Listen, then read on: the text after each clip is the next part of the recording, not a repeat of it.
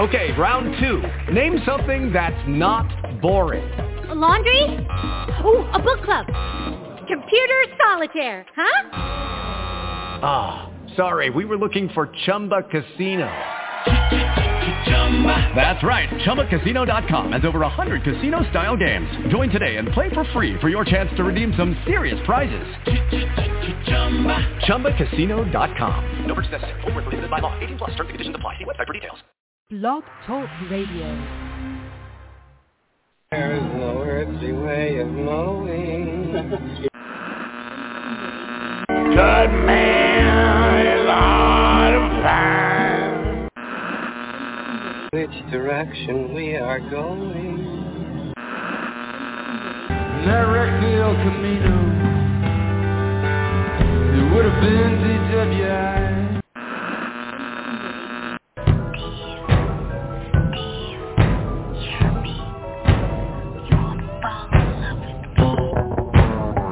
Have reached a tipping point.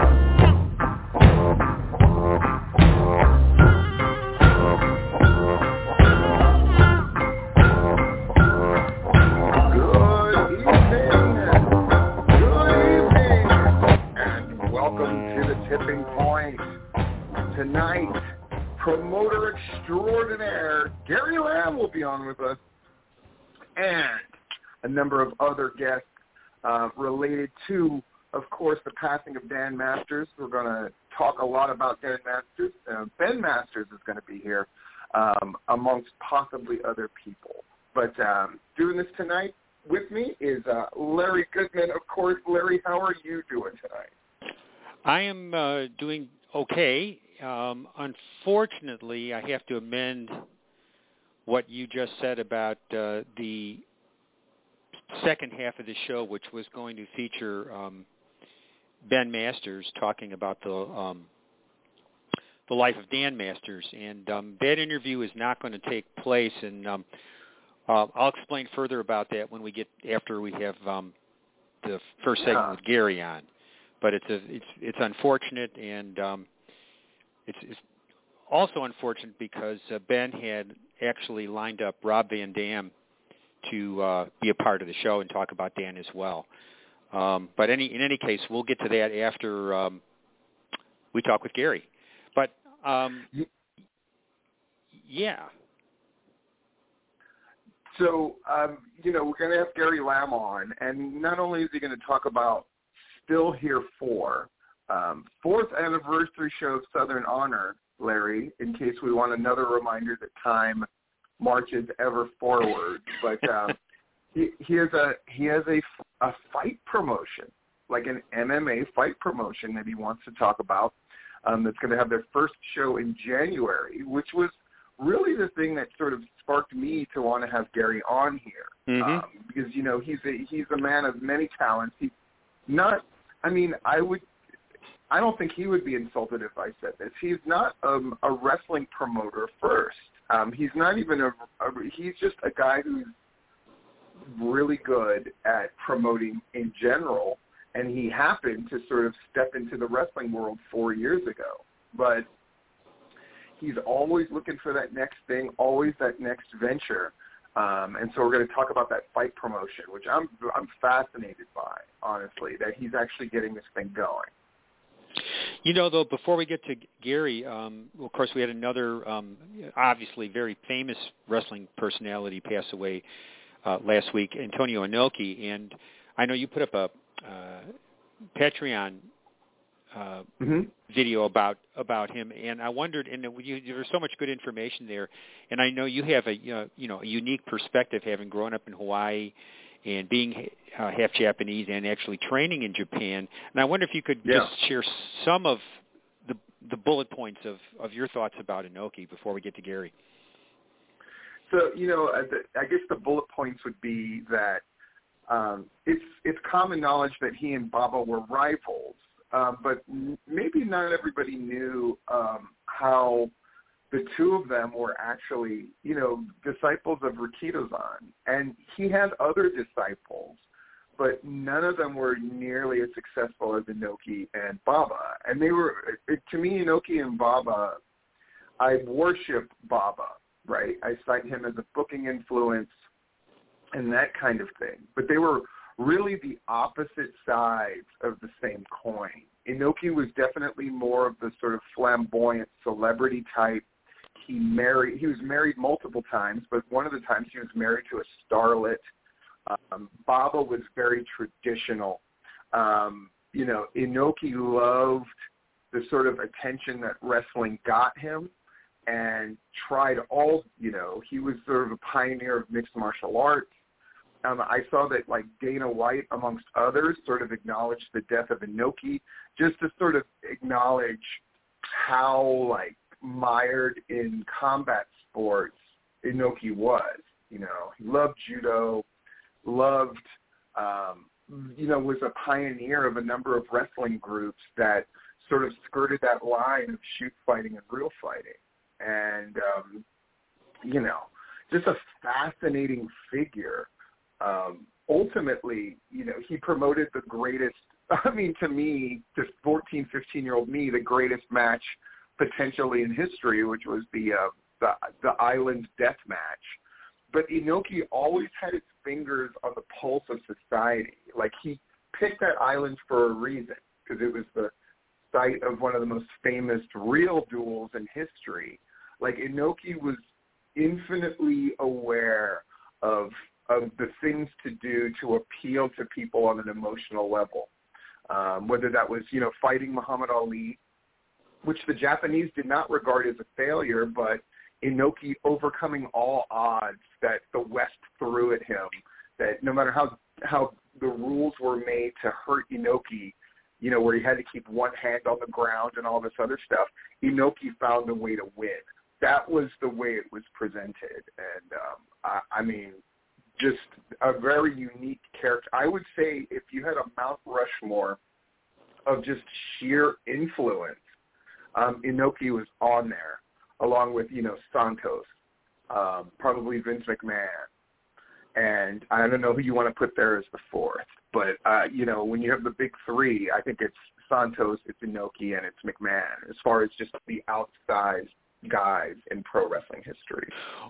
Well, you know, to that point, uh, I was listening to Meltzer talking about Inoki, and one of the points he made was that in terms of on an international frame, of course, Inoki, Inoki uh, didn't have like super notoriety, stardom in the United States, but internationally, he certainly did.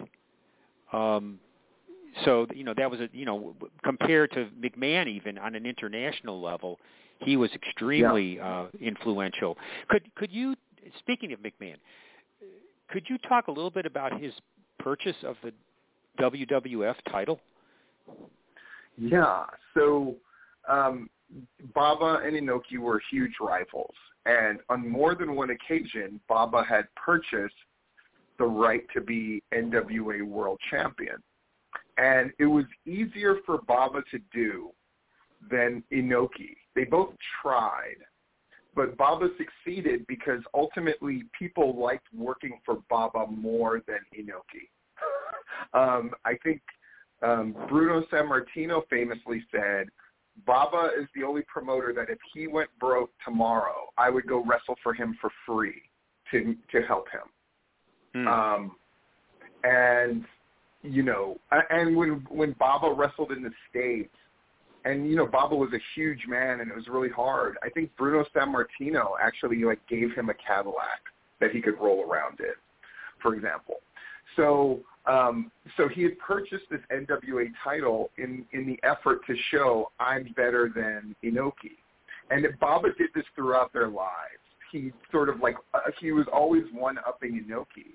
And so Inoki's like, I need to win a world title too in the United States. And so basically purchased it from the WWF. They've never acknowledged it, but he beat he beat Backlund. And then six days later, was supposed to lose it back, but came up with some kind of weird technicality where he didn't lose it, and it was considered like held up. And then there was a match that took place that didn't involve Inoki, where Backlund quote unquote won it back. So Inoki not only sort of won the title, quote unquote, he didn't want to lose it back conventionally because he thought that that looked that didn't look very good. Plus, Baba I think held the NWA title technically for like two weeks, so he didn't want to lose the WWF World title in less than two weeks. I mean, that's how petty their rivalry went. And so instead, it was just like, well, I never lost it. and um, yeah, so he purchased that thing. Again, the WWF has never acknowledged it. Even at um, Inoki's Hall of Fame induction in 2010, I think it was, they they made a joke about it, but never officially said it. And so, you know, it's funny how that, you know, because that would be besmirching the title, not Vince McMahon winning it. no, no, that doesn't besmirch their title, but the, you know, that Inoki is part of wrestling history before the Vince McMahon era even happened, uh, purchased the thing. So fascinating, weird bit of like wrestling. Tri- I, and you know, I, I would say this about Inoki as well. It's true that he never like crossed over. It's always been the dream of any Japanese wrestler to sort of cross over and be a huge star in the States. And it's never really happened. However, I would say that the opinion of Inoki from American wrestling people um, is sort of universal admiration. Everybody, uh, everybody in wrestling knows the name Inoki, and they all worship him. The same is not the same for the name, say, Vince McMahon in Japan. The WWF is always perceived as having failed every time they've tried to get into the Japanese market. Um, a time and time again, they've tried um, in different shapes and forms. Uh, If you look at some of the cards of the WWF cards, WWEF cards over the years in Japan, they're stunningly good but they were just never able to break into that market. Whereas Inoki, I think, you know, he's people know who he is. He's famous. Is he is he one of the biggest stars in the United States? Of course not. But I think there is something to be said for the fact that um, he's one of probably two or three names that don't just blur together. If you have asked your average person, you know, Fujinami, they would not really be able to pick him out of a lineup but I think it's safe to say anybody in American wrestling knows who Inoki is and knows what his Q rating is high. Like they know Mhm. who he is, they know what he looks like. They certainly know about New Japan Pro Wrestling, who which is his ultimate legacy. So in that sense, um, you could argue internationally he's bigger than Vince McMahon in the sense that Inoki would be known everywhere um, whereas McMahon wouldn't really be known in certain pockets of wrestling. As hard as that is for us to believe. Well, and Inoki also, in, in just in terms of Japanese sports, in uh, a listing of the top ten sports figures of all time in Japan, he was right up there. I mean, he wasn't at the top. I think like the the, the baseball player O and a couple, you know, a couple of the sumos were ahead of him. But like just in sports, top ten, he was he was way up there. Yeah, and he's the one. You know, when you look at the top sports figures, he's the only one who was actually Japanese. Um, which Uh-huh. you know was a little thing I throw in the video. Like that, you know, Sarada O is Korean. Um, you know, you know, um, all you know, Inoki's mentor, Korean. Um, Inoki, though he was, you know, a lot of his life happened in Brazil, and you know, there's some dispute about his lineage. That's another like sort of like kept secret that they're not quite sure if he was Japanese or not. like he might have been Okinawan, which is not quite Japanese, and you know these kind of nuances. But it's one of these things that once you make it, they claim you. Like certainly any Japanese person, if you said you know Sarada O, they go like, oh yeah, that guy's Japanese, but he's not. so like that's fascinating to me as well. That Inoki is on that short list of guys who, even though there's things about him that should be sort of put him on a lower tier, they're ignored in favor of just you know he was that magnificent of a of a sort of figure. Uh, like I said, I mean, to see uh, to see in person Japanese men who are so stoic Mm. absolutely lose their shit at Inoki's music was my eyes were like, I can't believe what I'm wa- like. This doesn't even seem real. There's no figure in wrestling where that applies, where they get a reaction that literally nobody else gets. That's an unheard of. That is an unprecedented thing that will never be repeated.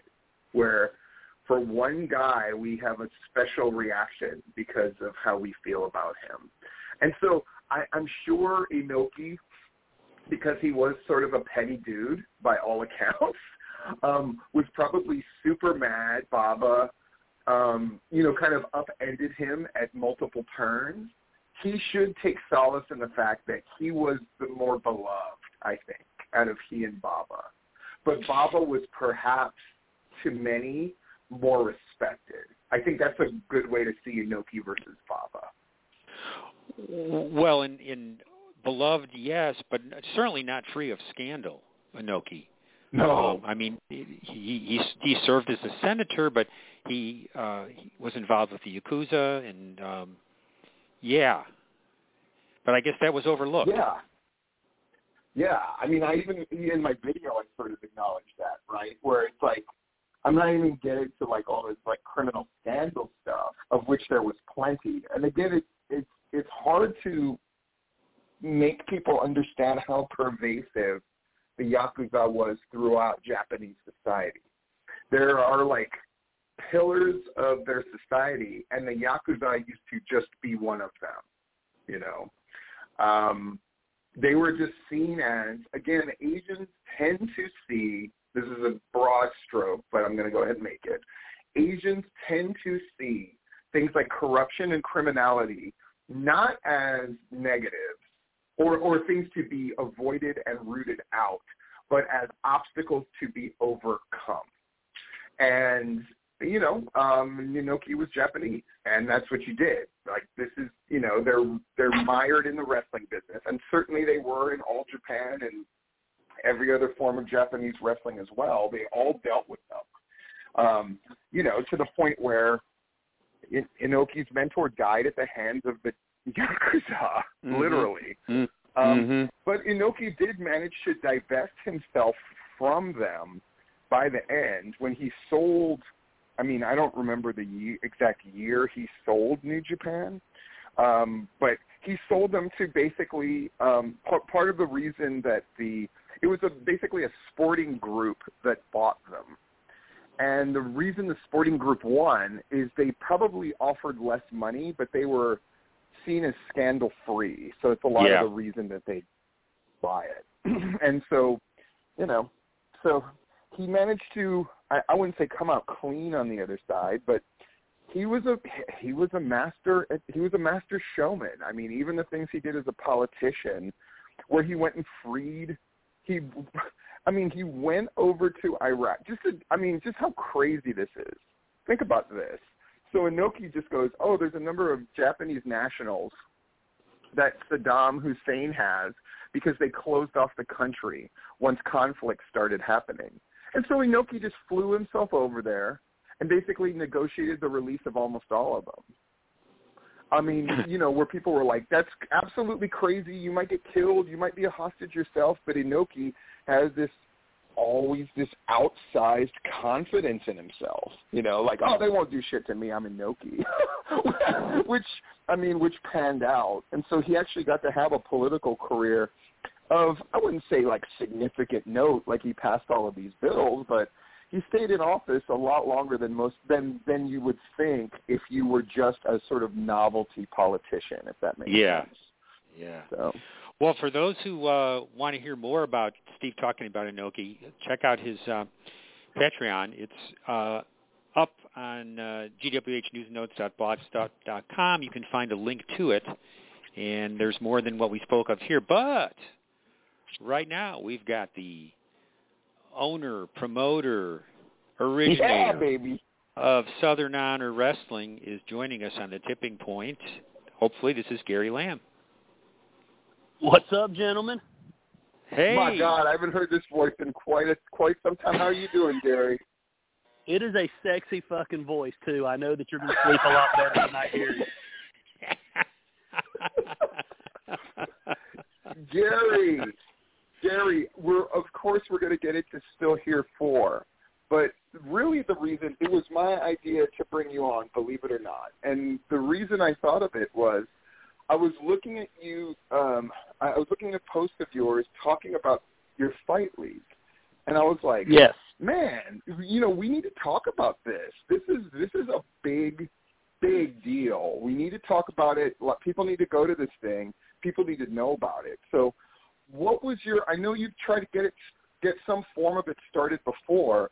What is happening? How is this thing actually coming off in January? What walk Yeah, us through that it- it's fascinating. It has been a long process. I mean, me and I know if you guys remember Tim Holman or not, we're going to start a league before, Mhm. and uh, that was we were set for our first show.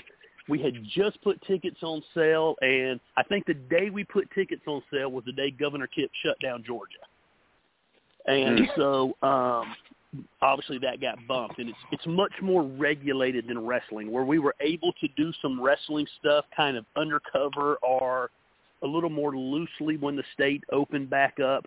You definitely were not allowed to do a um, athletic commission sanctioned uh, fight league.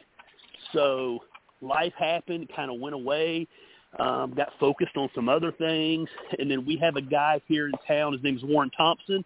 He's actually the North American heavyweight champion for um, lion prime lion fights, and so um, yeah. me and him just kind of connected, started talking, and I said, "Man, I had this crazy dream. I always wanted to start this fight league." And I said, "But the reality is, I don't know much about it. I mean, I know how to promote, I know how to get a crowd, I know how to put on a show, and um, what we call a booker, they call a matchmaker." And so Okay. um, he said, "Man, I'm I'm getting older in life, and he was it's about time for me to retire. I've been wanting to get into matchmaking." And I said, "Well, shit, let's do this." Um, in the previous thing, I didn't have a lot to do with the legalities of it. Tim handled a lot of that. So um, I was kind of ignorant about the process. I mean, I'm used to dealing with the Georgia Athletic Commission when it comes to wrestling. Send in your application and your fifty dollars once a year. And Yeah. um, man, that is not the case with um, with a fight league, with MMA or kickboxing or boxing or Muay Thai or um, it, it is a process. And Yeah. so it was probably a 20 page application. I mean, we had to get, I didn't even know there was such a thing as a promoter's bond. So we had to get a promoter's bond, had to get a event bond, which I'm used to that from my festivals that I do. Um, so we had to do all of that. We had to get trademark issues. You had to go before the commission. Um, if there's already sanctioned leagues, they can actually come and oppose you starting. It was a crazy thing. Lucky for us, there's only one other league. There's only one other league in the state of Georgia, and he's super unhappy that we're starting. But Hmm. at the end of the day, he really didn't have a leg to stand on. Yeah. And um, so the commission approved us unanimously um, for monetary reasons because the way bonds run, they run January from December. So even if you take out a bond December 1st, it expires December 31st. So if you take out a bond January 1st, it's good till December 31st. So for financial reasons, we decided to run January. That way our bond, because it's a substantial amount of money for the bond. So instead of it being good for three months, it allows it to be good for 12 months. So What I mean, if that, is, if if that isn't some red tape nonsense, right? like It is the idea I that still- I pay for this bond, and the, depending on the time of year that I get it, it it's only it could be conceivably only good for two days in theory, right? Well, and I'll be honest, Steve, you might have a little more knowledge. I'm still a little confused what a bond even is. Like, no one can give me a, it guarantees that I'll pay what I'm supposed to pay. But to put in the application, I have to pay it. So I've already paid it. So I don't understand what they're worried about me not paying. I So guess it's kind of the, a weird the, thing. It's, it's the old adage of if you've got good credit, then we charge you less for interest. But if you have bad Yeah. credit, which shows that you're most likely can't afford it, then we just charge you a whole lot more money. It's one of those So ridiculous you. paradoxes. So that was the interesting thing with dealing with the commission. So I've never been a gambler. I'm not a guy who bets. That is their whole deal. So they wanted to know my. I had to show them my credit score. I had to show them my financials because they want to know that you're not in bad financial shape. So you're not doing this to start rigging fights. Right. And um, like that was a big deal, which was I was kind of I was ignorant in. You know, I was just like, man. I, but you know, they they don't. I don't want to be slipping. They don't want me slipping Steve five hundred dollars and then betting underground ten thousand that he's going to lose. You know what I mean? Right. And so they judge that by your finances. If, if it looks like you're in trouble financially, then you don't get the license. And so that was From- kind of interesting to me. It, it was very eye opening to me. And every wrestling promoter in the state of Georgia should be thankful for the commission and lay very low and never stir it up. Yep. Absolutely. Here, My here. I God, remember when when we started Southern Honor. Don't you remember, Steve? There was a guy kind of stirring it up about the commission, APW and you went on a rampage. Yeah. That's kind of when I first met you. yeah. Dude, wrestling people would never. I don't even mean that in a mean way. Ninety percent of your wrestling promotions would go away if you had to pay the money that this. I mean, every so If not more, right? Twenty five hundred dollars in fees for every show. Let that sink in for a minute. I mean, can you imagine? I mean, so so Gary, what can we uh, what can we look forward to as far as the nuts and bolts of the card? About about how many fights are there going to be? That kind of thing. So I'm learning this whole process. So right now we have Yeah. 16 fights matched. Um, your hope is by the time it gets, well, your hope is that you know you're going to lose 25% of them is what I've been told. So your hope is you still have 12 matches, um, 12 fights. Because here's the difference, the difference between wrestling. We have to turn in the lineup 30 days in advance. So say a guy doesn't make weight on Friday. I just can't pick another random guy and put him in his place. So Mm. if six guys don't make weight, those six fights are off the card. Wow. So you know, i- if a guy gets, I know we don't live in this time much anymore, but if a guy gets COVID during the week, you don't get to find a replacement for him. You have to turn in the fight card 30 days in advance, and the commission has to approve it. So it's not like if Cyrus doesn't show up tomorrow, I got another guy backstage, and I just plug him in. right. So then you have to allow for the fact that you might have a fight that the guy gets knocked out in 15 seconds. Yeah. So you overbook the card with the hope of being out in two and a half to three hours. I'm very much learning it. I'm I'm being very intentional this time of learning a little more of the um, in-ring stuff and what goes into putting the matches together than I than I have in wrestling. Um, because I just want to make sure I understand this business because it's a lot more of a financial risk on my end. But they also Sure. the reward's a lot greater. Yeah. You know, I mean, you, you're selling VIP tables for twelve hundred fifty dollars, and we haven't even put them up for sale, and there are already eight of them sold. You know, Yeah. so you know your general admission tickets are thirty five dollars. Your front row tickets are seventy five dollars. You know, Yeah, completely different so it- scale. it- right. So it's an interesting thing, but I, you know what I think we're going to bring to the table. I hope is what we brought to the table.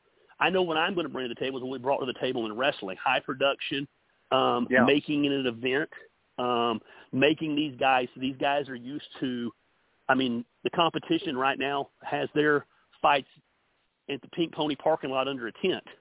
So I mean, you know, to be able to come Yeah. into our building and have intro videos and and have B-roll footage and to do some of the stuff we're going to do, we think it's going to help them raise their game with the ability to them get exposed. So I'm hoping what we can do is kind of what we did in wrestling, take something that the competition had got very comfortable with and didn't feel the need to um, take a risk and take it up a notch and give these guys something they haven't been able to experience on a local or a regional level. Are, are you going to use the same, like, well, I shouldn't say exactly the same, but are you going to use the a lot of the people that kind of help you with the production elements at Southern Honor, or yeah, we're going to use a lot of those. So people? I already hired, I already hired Nathan Mowry and Yeah. Time Punk. You know, Dylan will be part of anything I do. My production team at Southern Honor is my production team on a lot of my events, so they'll be there. All of my crew that you saw the time you came up, as far as setup, tear down, running the door, that crew will be in place.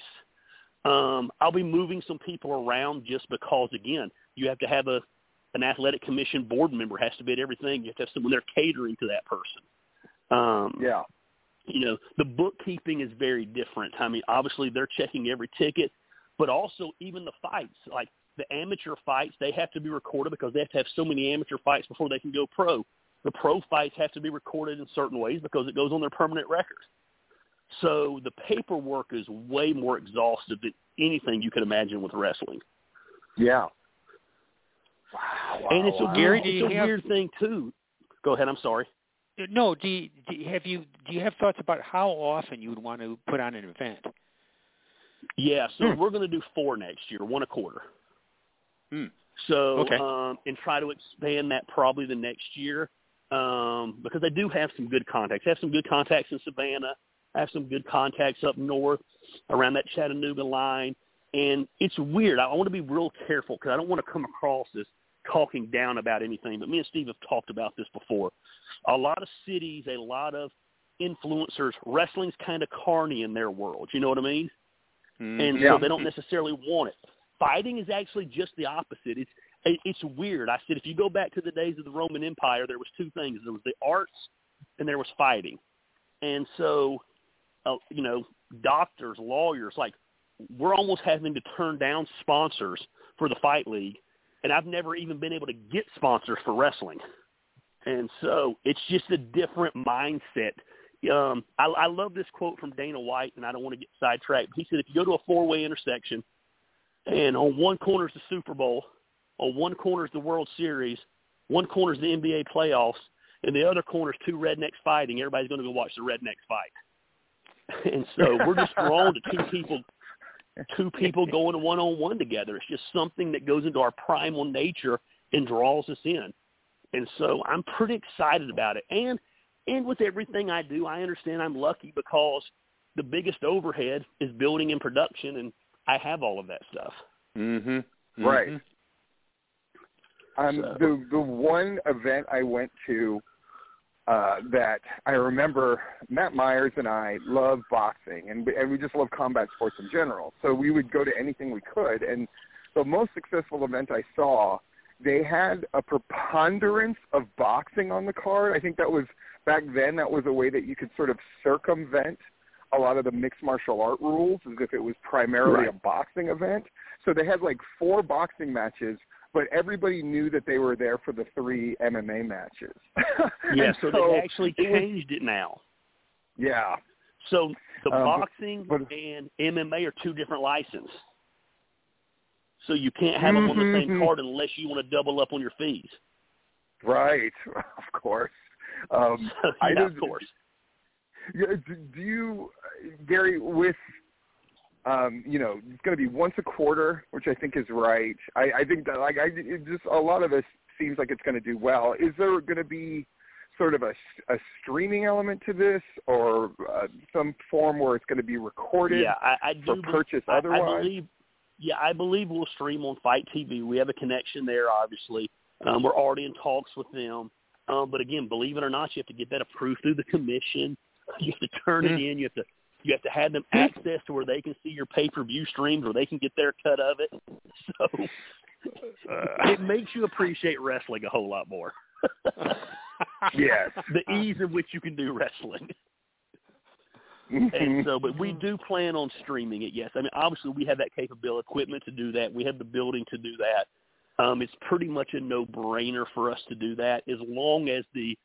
I, I don't even care if it makes money, as long as it doesn't lose money. Does that make sense? Yeah, I was Mhm. just going to ask that question. Honestly, like, I mean, what are your, um, what's your threshold of pain on this thing?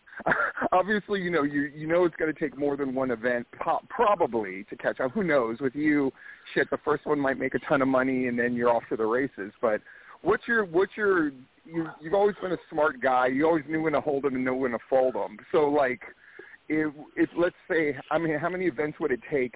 that let's say did not meet up to whatever your expectations were before you would stop doing it. I mean, or maybe you Yeah. just don't even think that way. Um, I'm going to run a year because you, when you put in for your date, you have to pay the fee. So I'm in for the Sure. fees now for a year. Um, Mhm. So I'm going to run the year. Um, but w- so one thing that works in our favor. So our first show, for example, is going to be all amateurs. So Um, you don't have to pay amateurs, you know. And so we thought that was a good way to get our feet wet in it. Um, you can offer a lower ticket price, but between you, me, and the fence post over there, according to my calculations on what the overhead is going to be for my crew, what we have to do, you know, you have to buy gloves, um, the commission fees. I've already made that back in the VIP tables I've sold, and I haven't started selling tickets yet. So I like that formula. I think that it's a. I think it's automatically. I, I, I, maybe I'm wrong here, Steve, but I do think first show is six to seven hundred people. I mean, people just love fighting, and you don't get a lot of it in Georgia. There's literally No. NFC, and they're the only other p- people doing it, and they're doing it really more on the south side of Atlanta. So you get up here in North Georgia with these rednecks; they want to see people fight. And um, so I think it's going to be catching lightning in a bottle. I think it's a good niche. I think just from the feedback I've got locally. So uh, what a lot of these fight leagues depend on, these combat sport leagues, is I bring in Steve, and then everybody that trains where Steve trains buys tickets. Well, that's not our formula. And that's kind of been a shock to everybody in the system. My, my formula is we're going to sell tickets to people.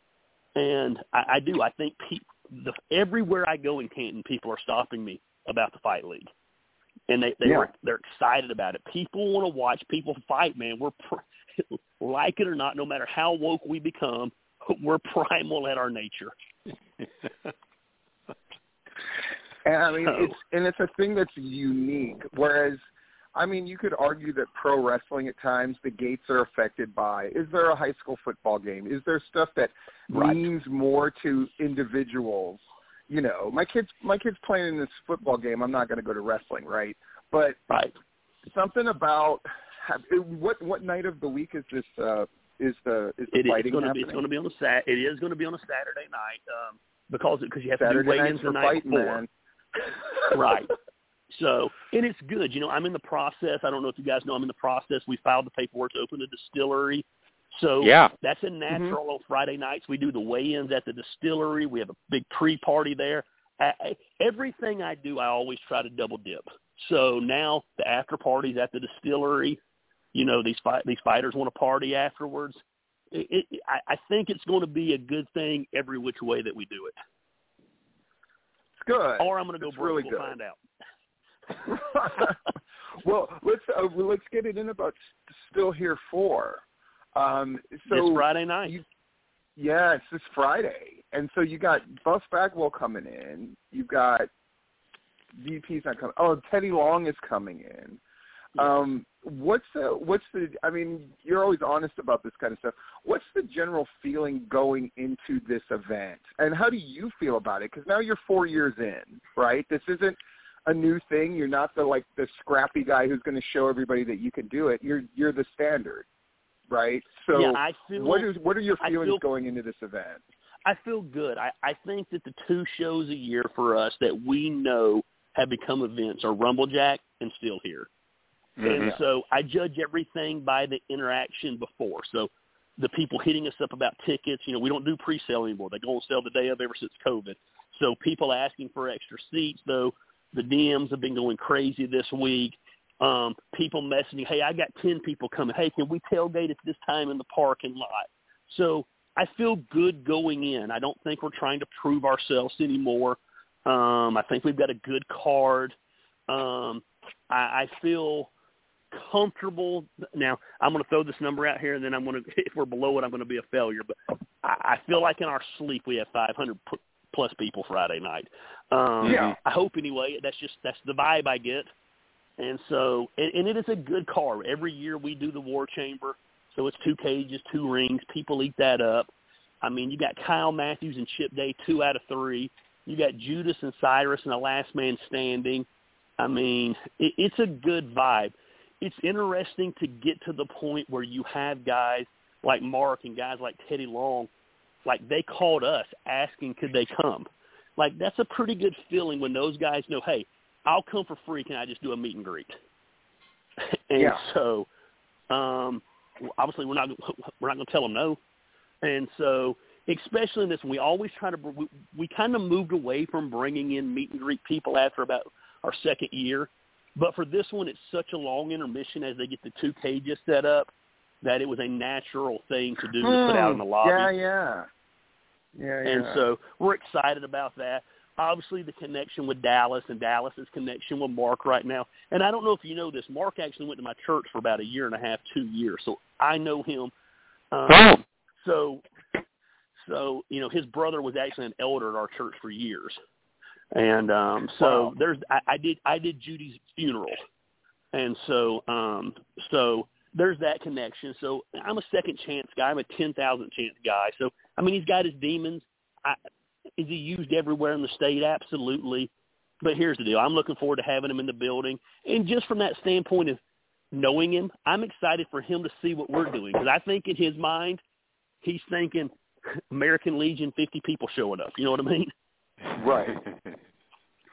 So you feel a little proud saying, "Hey, man, remember? I remember talking to Mark about this six years ago. Man, I bet I could start a wrestling promotion here." you know, so I'm excited for him to see that. Cool.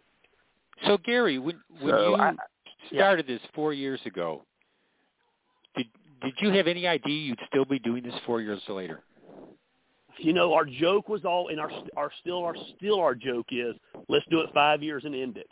So, um, but I don't know that I thought I'd be doing it four years. It's weird in some ways. It feels like we just started, and then in some ways, I feel like I've been doing this shit forever. Yeah. so, you know, it just depends on what day of the week you're talking. I, in some ways, I can't remember not being part of Georgia wrestling. You know, I'm sure Georgia wrestling remembers me not being part of it, but I can't remember and um you know so it's weird it's kind of it's something that i have i enjoy doing it. I think people don't think i do. I started this because my son was into it. Here's the deal. My son's not into wrestling anymore. He's into football now. He's got older. And i still enjoy doing it. I always say i'm done and then it gets show day and i love it and i love watching the families and the kids show up and the people connecting. And I, I don't see us shutting it down anytime soon. Um, I, I do. I enjoy it. I don't feel as assholish about it anymore. I don't feel like I have anything to prove. I don't know that I have that chip on my shoulder that I used to have. I just enjoy doing what we do the first Friday of every month in Canton. People seem to enjoy it.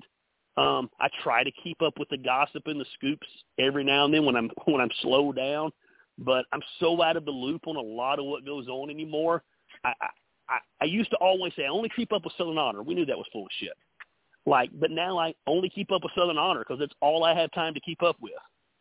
You know. And, and I mean, I think we're in a time of. I think we're in a very different space. I think you know, COVID was a year and a half chunk out of the middle there, and uh, I I always say that we're. It feels like we're in a time of peace, in the sense that Yes. you really don't have leagues fighting with. Like you have to go to the deathmatch world to see leagues that are like fighting each other in this petty way. Yeah. Everybody else, And- I mean, I, is just kind of in their own space and doing their own thing. You know? Yeah, and I like to tell Dylan that Dylan says that to me too, and I always tell Dylan, I say, well, I just think it's that we're so much better than anybody else that there's no point in fighting.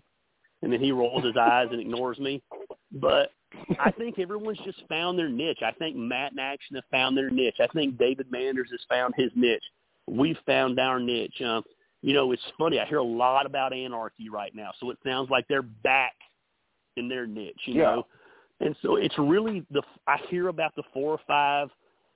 I don't want to say bigger groups, but maybe the four or five more known promotions. And it, Yeah. it's almost like everyone has just got their head down and they're plowing forward, and they're just they're not really paying attention to what everyone else is doing anymore. And um, I think that's good. But I also think it, it gets boring a little bit sometimes. I guess. I mean, but I thrive on stirring shit up, so of course I find it boring. Yeah, I mean, I, you know, I I, was just going to ask since uh, I, I think you and I share that in common, where often we want we want an enemy to conflict with, to inspire Yes. us. If who- is does that enemy still exist for you? I mean, because there is no shit show down the street, right? There, like none of that Yeah. exists. So, what, Um, no, there's so is not. it now just I mean, settling I- into and enjoying what you're doing? You know, There is. or I genuinely, I mean, there's no enemy. I genuinely think, like Matt Griffin, I think he's a piece of shit, but I don't know that he's an enemy. Um, I just don't like him. So there's nothing that's ever going to happen where I like him. But I used to always want to try to make him look bad and punk him out, and I think he does a good enough job by himself doing that, so I don't do it anymore. um, and there's no enemies. I mean, I, I love David Manders. I love. I mean, people find this. People would call it the odd couple, but me and Rick Michaels are very close. Um, so no, there's not an enemy. And Steve, that's hard for me because I am an enemy guy, and it's interesting. Like back to the fight league, that's a whole nother enemy thing because those dudes will whoop your ass for real. And so, Right. um, you know, that's that's a whole nother thing. And so Warren, my partner's been like, "Hey, man, don't stir it up so much." And so I'm trying not to, and and that's hard for me. This distillery thing, it's so political as you're trying to get zoning and federal licensing that you don't want to be some asshole. But like, I want to go after every other distillery. And someone's like, "You know, those other distilleries are two hours away. They're not your enemy." I'm like, "Oh yeah, I got to reprogram my brain." Yeah, we're going to fight with other distilleries. That's not what we do, you know. Mhm. And so that's just my nature is me against the world. And um but I, I like I don't know that I'm maturing, but I like to think I'm maturing enough that I can be just are secure enough, which I'm not. I'm probably not secure at all.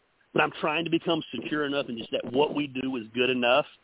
And um overall I think I'm doing good. And I think people are immune to me. I try to stir it up every now and then and everybody just ignores it. So I'm like, what the hell's the point? Yeah, like I mean, you you put out the you put out the post today, going like, oh, finally a tipping point worth watching, and then I had my snippy little comeback, and I was like, there's a time where that would have been a big deal. Right. And now it's just, and now it's just like, oh, okay. So, uh, I think that I think, and this was not a Southern Honor thing. So let me make this clear. I think though four years ago, that's when AEW was starting. We came into Georgia. You were just starting your stuff. The the tapped out guys were starting their stuff. Action was just kind of starting, and they had their niche. It was a lot of everyone marking their territory, and that was Mhm. I fun. agree. I, I don't regret any of that. It was fun, but I think now we've all just settled into our routine. And and I'll say this, mutual respect again. As much as I I honestly do not like Matt Griffin, but I respect him. I think he's built a nice little thing there, and he's found his niche, and he's doing his thing, and it's not my thing. It's good for him. I, I think there's it's just a good time of mutual respect, and to be honest with you, stuff like what you do with your full, full disclosure, it cut a lot of the petty bullshit garbage shit out that we used to make fun of. It's not around anymore. You know. yeah, So I'm almost regretful of that. like, like, yeah, like, like, I miss it.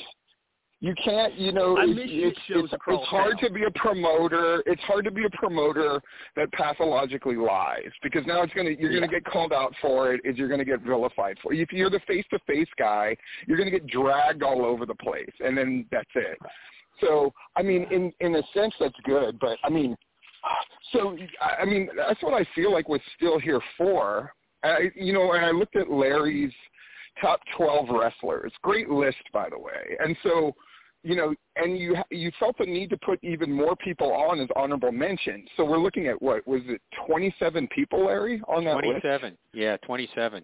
And and you know what they all share in common? Almost all of them work for the Big Five, right? So like, there's no longer this thing of, with the exception of one guy who I definitely want to ask you about. So Gunner Miller, it Yeah. feels like that. Like I said it and I meant it, which is he is the most successful babyface right now in wrestling. I feel like, and I mean, I have to ask the obvious question, and you may not know the answer to this.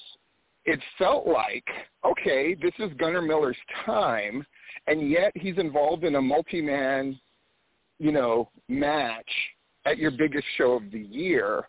Um, now, I don't, I'm not privy to the booking, nor do I, nor should I be, but like, I mean, when's he, when is he going to get to arrive? Because it seemed Yeah, like this was and the so- natural time. Well, and, and I agree. So, and you know what I'm about to say is the truth. I have no idea our booking either. so I, I don't. I literally don't know. I couldn't tell you the result of one match this coming Friday. I don't know at all. Especially now that I'm so busy I used to keep up with the direction we were headed. I don't even know the direction that we're headed right now. So I trust Dylan.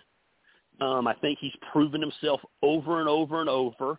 Um, I know what the initial plans were four months ago, and I know that they have changed. Um, I, I don't know, but I understand what you're saying, and I think that time will come. And a lot of that has to do, I think, with how much longer Gunner wants to do this. Um, you know, Gunner's going to be on our commentary team for the Fight League, and Right. so um, he, he's going to be part of that. Me and Gunner are very close, and so I think Gunner's he's writing his own story right now of when he goes out and when he stays. You know. I, I was just thinking, Gary, it must be kind of fun the position you're in now. You you you you come to the show and you watch it unfold. I really do. Mm. So it's so funny you said that, Larry. So the guys used to come up to me after the show, which I'm sure they went to every promoter. I don't know, and they'd be like, "What'd you think of my match?" And I'd be like, "I didn't watch your match. I I'm, I, I was working." You know. Now I don't know what's going to happen, and I catch myself now that we're a little more fine-tuned machine on show night. I catch myself in the sound booth a lot watching shows, and this is talk about eating crow. Like I have learned to love wrestling. Like I'm so excited for Chip Day and Kyle Matthews Friday. Yeah. Gary Lamb would not have been excited for that match four years ago.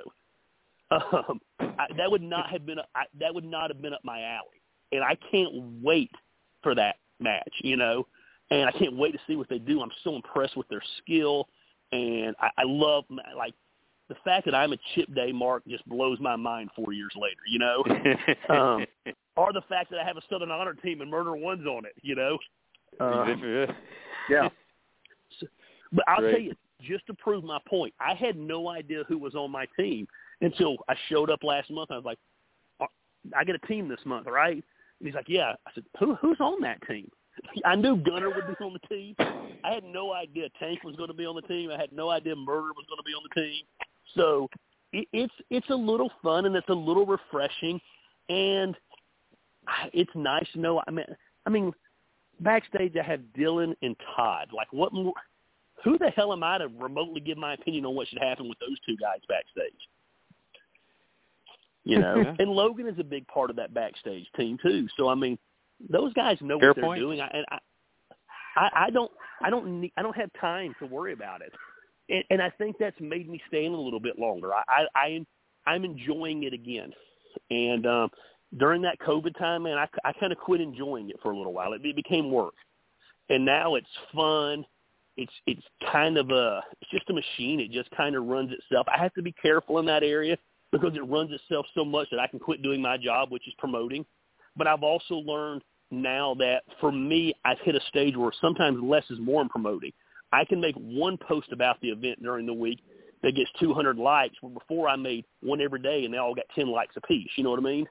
Mhm. Right. So Mhm. it's a it's a weird line on, and I mean that's weird for Gary Lamb to say, but sometimes I'm learning it. I can say less and have more impact. So you're just always trying to evolve, I guess. So um, let's let's get the logistics out of the way. How can how can people get tickets and be a part of Still Here Four and uh, and the Fight League in January? Yeah, so the Fight League tickets are not available yet. They will be. It'll be Elev8 Fight, um, Elev8Fights.com when those go up. E L E V, the number eight fights Fights.com. Um, we'll probably have those up for sale in the next two weeks. But Southern Honor is real simple, man. People will start lining up for tickets probably around noon. We'll start selling tickets at 5:30. The doors open at seven, and the action starts at eight. And so it's first come, first serve. Um, we can hold a thousand people in that building, so you don't have to worry about us selling out. Sometimes the way we word that freaks people out if they're going to be there at the last minute. But um, when I get there to the building at 11:30 Friday morning, there'll already be people in line, and that's that's that's odd to me, but it's kind of cool too, you know. Yeah. Party. Great. Larry. I, Larry, are we getting graced with your presence, or are you standing us up? Well, uh, Rob Rod uh, called this show right after your last show. He said, I, "I'm I'm ask, I'm saying now that I want to go to the Southern Honor one," and I said, "Okay." So I'm taking the back seat and, and going somewhere else Friday night. Unfortunately, in the sense of that, I would really like to see your. Uh, not that I won't see a good show, but I would like to be at your show. Hey, I know you guys are crunched for time. Can we talk about one thing? The Yeah. gym you guys have in Duke Ingram, that dude's reports are insane. Yeah. He's How does he Yeah. remember all of that? Um, He's a, I mean, he's a great. He's a guy who was really wanted to be part of the scene. You know, he's sort of affiliated with that video game that I tore to shreds. Oh, I didn't know he was affiliated with the video game. Oh yeah, it's him and James, and so Oh, I didn't know Um, that. so you know I tore that thing limb to limb, right? Because mostly because I was annoyed at the boys are like, this is the fulfillment of my dream and all that Yeah, horseshit, drove right? me crazy. so so he got in contact with me and it was like I know I'm supposed to be mad. I know I'm not supposed to want anything to do with you, but he signed up for my Patreon. And then ever since then, it's been like, yeah, dude, why don't you write? Because my goal is to have a fleet of writers for Georgia wrestling history, which has come to pass. And he's just great at it. Boy, he's a Dude, he a will write natural. stuff, and Dylan will call. He'll write stuff, and Dylan will call me and be like, "Did you let him know what we're doing in a couple of months?" I'm like, "I don't even fucking know what we're doing in a couple of." Well, how did he pick up on that? I said, "Then I guess you're doing your job as a fucking booker by dropping hints. I don't know, motherfucker." Like Yeah. he, the the stuff he remembers blows my mind. And of course, he puts me over all the time too, so I'm big on that. I think he does some video of the shows when he's there, just for his own reference, to help him, uh, you know, be, be, be more to, to catch all the detail. But yeah, he's he's incredible. We're so, we're, you know, I'm so glad to have him as part of Georgia Yeah. Wrestling Of course, history. we love Rob Rod too. He's just part of the family now, so Oh, he yeah. just walks in like he owns the place. So, well, gentlemen, thank you so much for having us. Yep. Thank you. Absolutely. Best of luck with still here. Still here for is this Friday, and then that. Yes, sir. it's coming. It's coming in January. Uh, January so fourteenth, baby. It's going to be exciting. You need to come up for the night, Steve. I'll put you up. I might do. That. I know you got fifteen jobs. You're like the Jamaican on Living on Living Color. I do. You got all those jobs, man. So, Well, well, guys, well, right on. Gary. Thank you for four years of support. Thank you. Thanks, man. Have a good night. Bye. Bye. All right, Larry. So, you know, Gary's on. Thank you, Gary Lamb, for being on. Talked about the fight week. Talked about Still Here Four. Um, but a lot of people know that we were going to talk about. We're going to talk about Dan Masters. Um, so uh, you said you were going to say what's up. Uh, so what's up? So, um, unfortunately, uh, we did have Ben Masters lined up for tonight, and he, on his own, got in touch with Rob Van Dam, and Rob uh, knew uh, Dan for many years, and said, "Yeah, I'll come on and um, be glad to to be part of it and talking about Dan."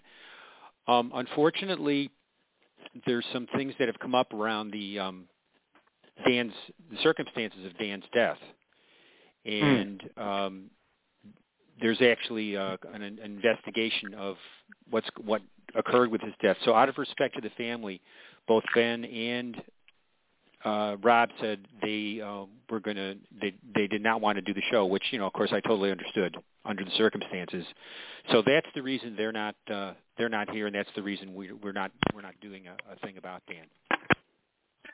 And uh, that's totally understandable. I will say this. I mean, Dan Masters is a guy who, uh, I mean, it's safe to say he was our most frequent call-in guest over these seven or eight years. And uh, uh, Dan and I had sort of a, sort of a, a friendly rivalry, as it were. You know, we would snipe at each other, make jokes about each other, and that kind of thing. But um, he's a guy. I mean, I'll just I and I'm only, I'm speaking for me, I guess, in order to cover us, whatever. I'm speaking for me.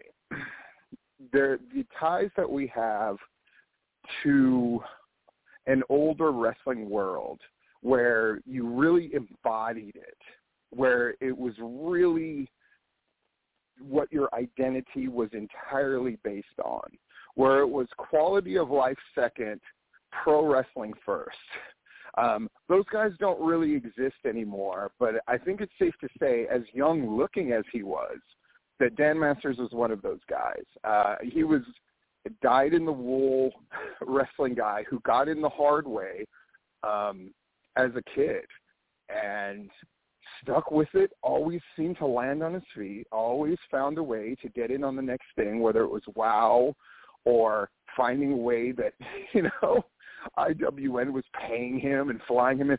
Like he's a guy who is perpetually on the hustle, perpetually on the make, and was a goddamn great ring announcer.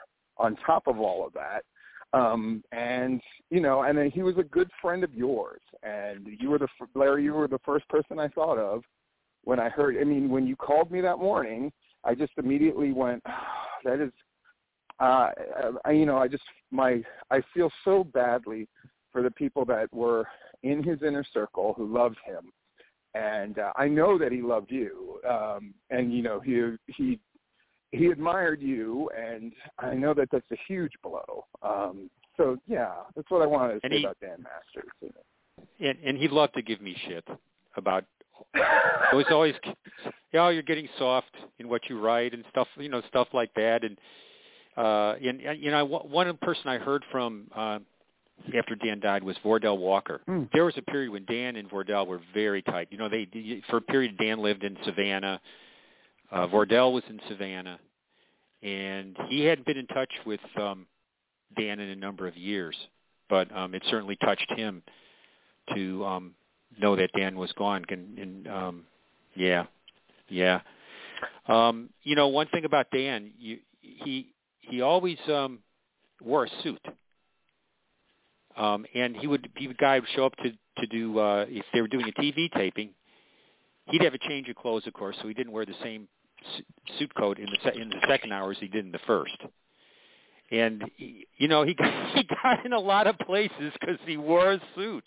He got in the Ric Flair uh, last match thing, got backstage, because he had his suit on and just kind of looked like he belonged he looked the part so much nobody dared question him. Right. I mean, right. what so had, what what what further testimony does there need to be about what a dyed in the wool wrestling guy he was that he could just yeah. carry that backstage at you know the most attended indie event probably we're going to see this decade. yeah, and, and and and went to the bar and hung out with Flair's group afterwards. He said the thing he learned about Flair was, you know, as long as you don't ask for autographs, and and you look good, you you're dressed well, then you can hang around, and you know you keep your mouth shut. And if you do those things, you can hang around with him if you want to. Um, but yeah, yeah, that was uh, yeah. He was he was something else. I, you know, Ben Masters put it so well. He was the youngest old school guy he knew. Yeah, um, because absolutely. he started so he started so young, and knew all those old school guys, and that's the way he came. That's what he learned at such a young age. Those old school ways, but he adapted as we as we all have to, right? Um, I, the first time I really met, or I mean, I may have met him before, but the first time I talked to talked to Dan was he came to Sacred Ground too, and that's when we did it in that like mega church, right? That's when like that was the wild and woolly Wild West years of Sacred Ground, right? Where we just keep jumping venues, and there's the shows were crazy and wild, and uh, because uh, Vordell was on the card, right?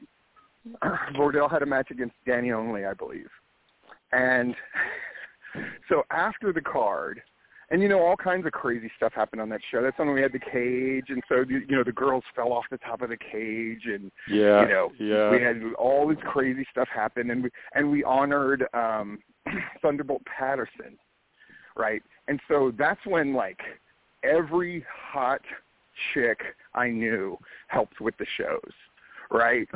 so I just had all these twenty something girls running around doing different things and getting money from here and you know selling shirts and just everything like that.